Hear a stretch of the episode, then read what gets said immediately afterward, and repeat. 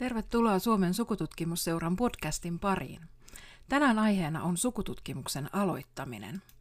Minä olen Mervilampi, Suomen sukututkimusseuran hallituksen jäsen ja suuren neuvottelukunnan puheenjohtaja. Olen myös opettanut sukututkimusta kohta 20 vuotta. Sukututkimuskärpäneen puraisee vuosittain useita kymmeniä, ehkä jopa satoja uusia harrastajia – Sukututkimuksen peruslähteiden eli kirkonkirjojen digitointi on tuonut lähteet jokaisen saataville ja madaltanut kynnystä tutkia omia juuriaan. Lähteiden saatavuus ei kuitenkaan automaattisesti tee sukututkimuksesta helppoa. Eivätkä lähteet kerro, miten niitä tutkitaan, miten niistä löytää oikeat ihmiset tai miten sukututkimusta tehdään. Alkuperäislähteiden lisäksi netistä löytyy erilaisia tietokantoja ja sukupuupalveluita. Moni aloitteleva sukututkija onkin syystä ymmällään kaiken tiedon äärellä. Mitä sitten kannattaisi tehdä, kun sukututkimus alkaa kiinnostaa? Ihan ensimmäiseksi ei tarvita edes sitä tietokonetta tai nettiä – vaan etsitään kotoa, mitä kaikkea tietoa on jo halutusta henkilöstä, perheestä tai suvusta, siis niistä, joita haluaisi tutkia.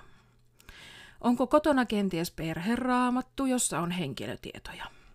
Löytyykö valokuvia, vanhoja perukirjoja, kauppakirjoja, virkatodistuksia, oikeastaan mitä tahansa asiakirjoja tai yleensäkään dokumentteja, joissa olisi jotain henkilötietoja?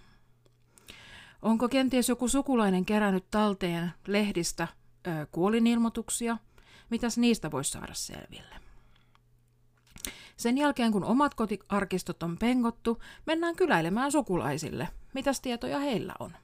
Vanhemmat, isovanhemmat, tädit, sedät, pikkuserkut. Yleensä joka suvussa on joku, joka säilyttää suvun historiaan liittyviä tietoja ja asiakirjoja. Ja siinä samalla kun kyläillään ja pengotaan niitä sukulaisten arkistoja, haastatellaan sukulaisia. Mitä he osaavat kertoa suvun vaiheista, menneistä polvista? Eritoten suvun vanhempien jäsenien kohdalla perimätiedon talteen saaminen on ensiarvoisen tärkeää. Kyllä ne arkistot teitä odottavat. Asiakirjat ovat olleet olemassa jo satoja vuosia. Mutta muistitieto katoaa ihmisten mukana – jos sitä ei ole kirjoitettu ylös. En ole tavannut yhtään, vielä yhtään sukututkijaa, joka ei harmittelisi, kun en silloin aikoinaan älynyt kysellä. Oli olevinaan niin kiire sinne arkistoon, ja nyt ei ole ketään, jolta kysyä.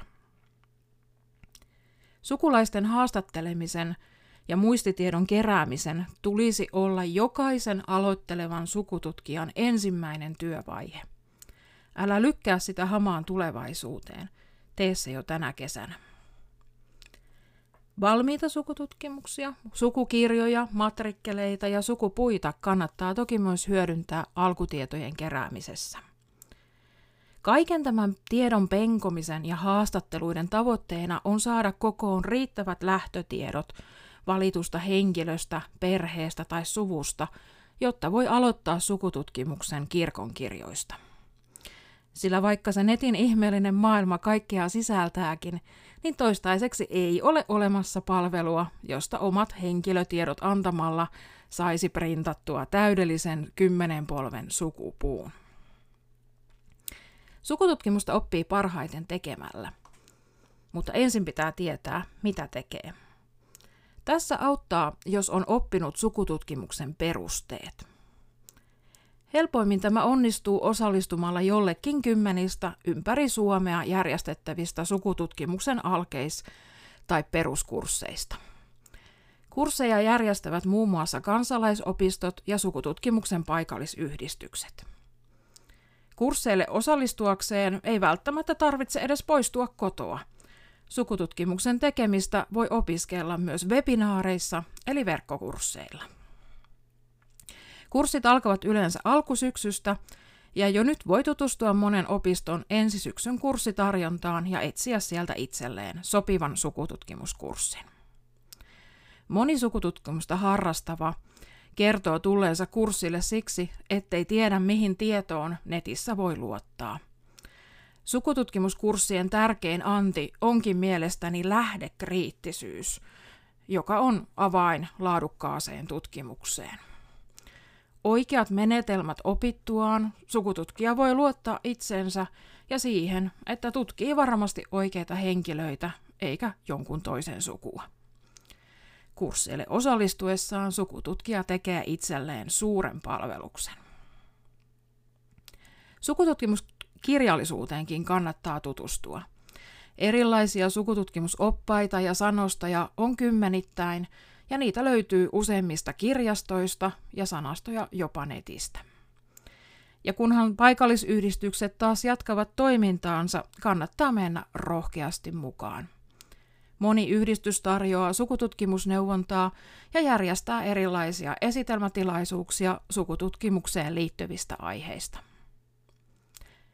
Mainitsin jo aikaisemmin alkutietojen keräämisen. Sukututkimuksen aloittamiseen tarvitaan vain kolme lähtötietoa. Ensinnäkin, ensinnäkin tutkimuksen lähtöhenkilöksi valitun henkilön täydellinen nimi. Ja jos nimi on aikojen saatossa muuttunut, niin myös ne kaikki edelliset nimet olisi syytä tietää.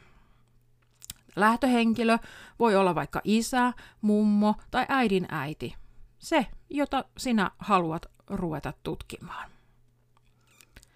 Toisekseen tarvitaan lähtöhenkilöön nimeen liittyvä tarkka päivämäärä. Se voi olla esimerkiksi henkilön syntymä tai kuolin aika. Ja kolmas tieto on tähän päivämäärään liittyvä paikkakunta. Eli kuka, mitä, missä ja milloin. Näihin kun tietää vastaukset, niin pääsee arkistojen äärelle.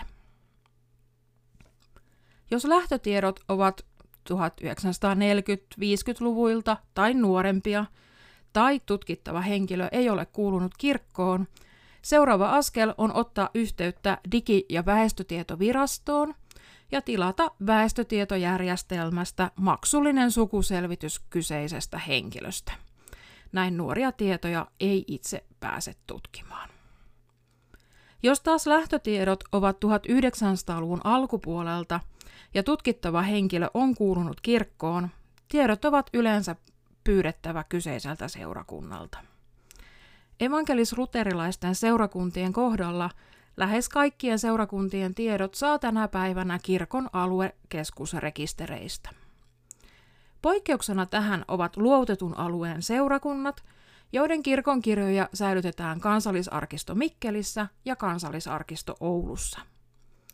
Luotetun alueen seurakuntien kaikki säilyneet väestöar- väestörekisteriasiakirjat on digitoitu aina 1940-luvun lopulle asti, ja ne löytyvät kansallisarkiston verkkopalvelusta. Sata vuotta nuorempiin tietoihin tarvitaan käyttölupa, mutta sitä vanhemmat tiedot ovat vapaasti käytettävissä kotikoneelta käsin. Nyky-Suomen seurakuntien osalta kirkonkirjoja on myös digitoitu, mutta ei yhtä pitkälle.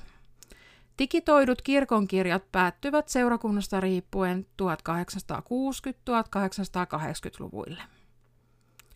Jokaisessa kansallisarkiston toimipaikassa on kuitenkin mikrokorteilla käytettävissä lähes kaikkien Suomen seurakuntien kirkonkirjat 1800-luvun loppupuoliskolta ja niitä pääsee vapaasti tutkimaan.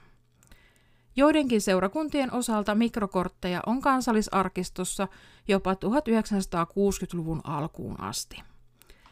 Seurakuntakohtaiset tiedot kannattaa tarkistaa kansallisarkiston sivuilta. Olet sitten mikrokorttien tai digitoitujen kirkonkirjojen äärellä aloittamassa sitä sukututkimusta. Jos lähtötietosi on vaikka syntymätieto, etsitään sen oikean seurakunnan syntyneiden ja kastettujen luetteloista oikea vuosi ja päivämäärä ja sen jälkeen oikea henkilö eli kastettu lapsi. Näin saadaan tietää muun muassa lapsen vanhempien nimet ja asuinpaikka. Näillä tiedoilla pääsee siirtymään rippikirjaan, josta löytyy lisää tietoja perheestä ja siitä se sitten sukututkimus lähtee.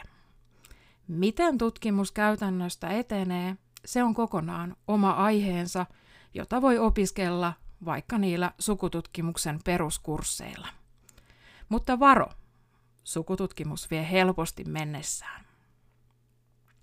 Jos tämän podcastin anti pääsee unohtumaan, netin hakukoneelta voi kysyä taikasanat Miten aloitan sukututkimuksen?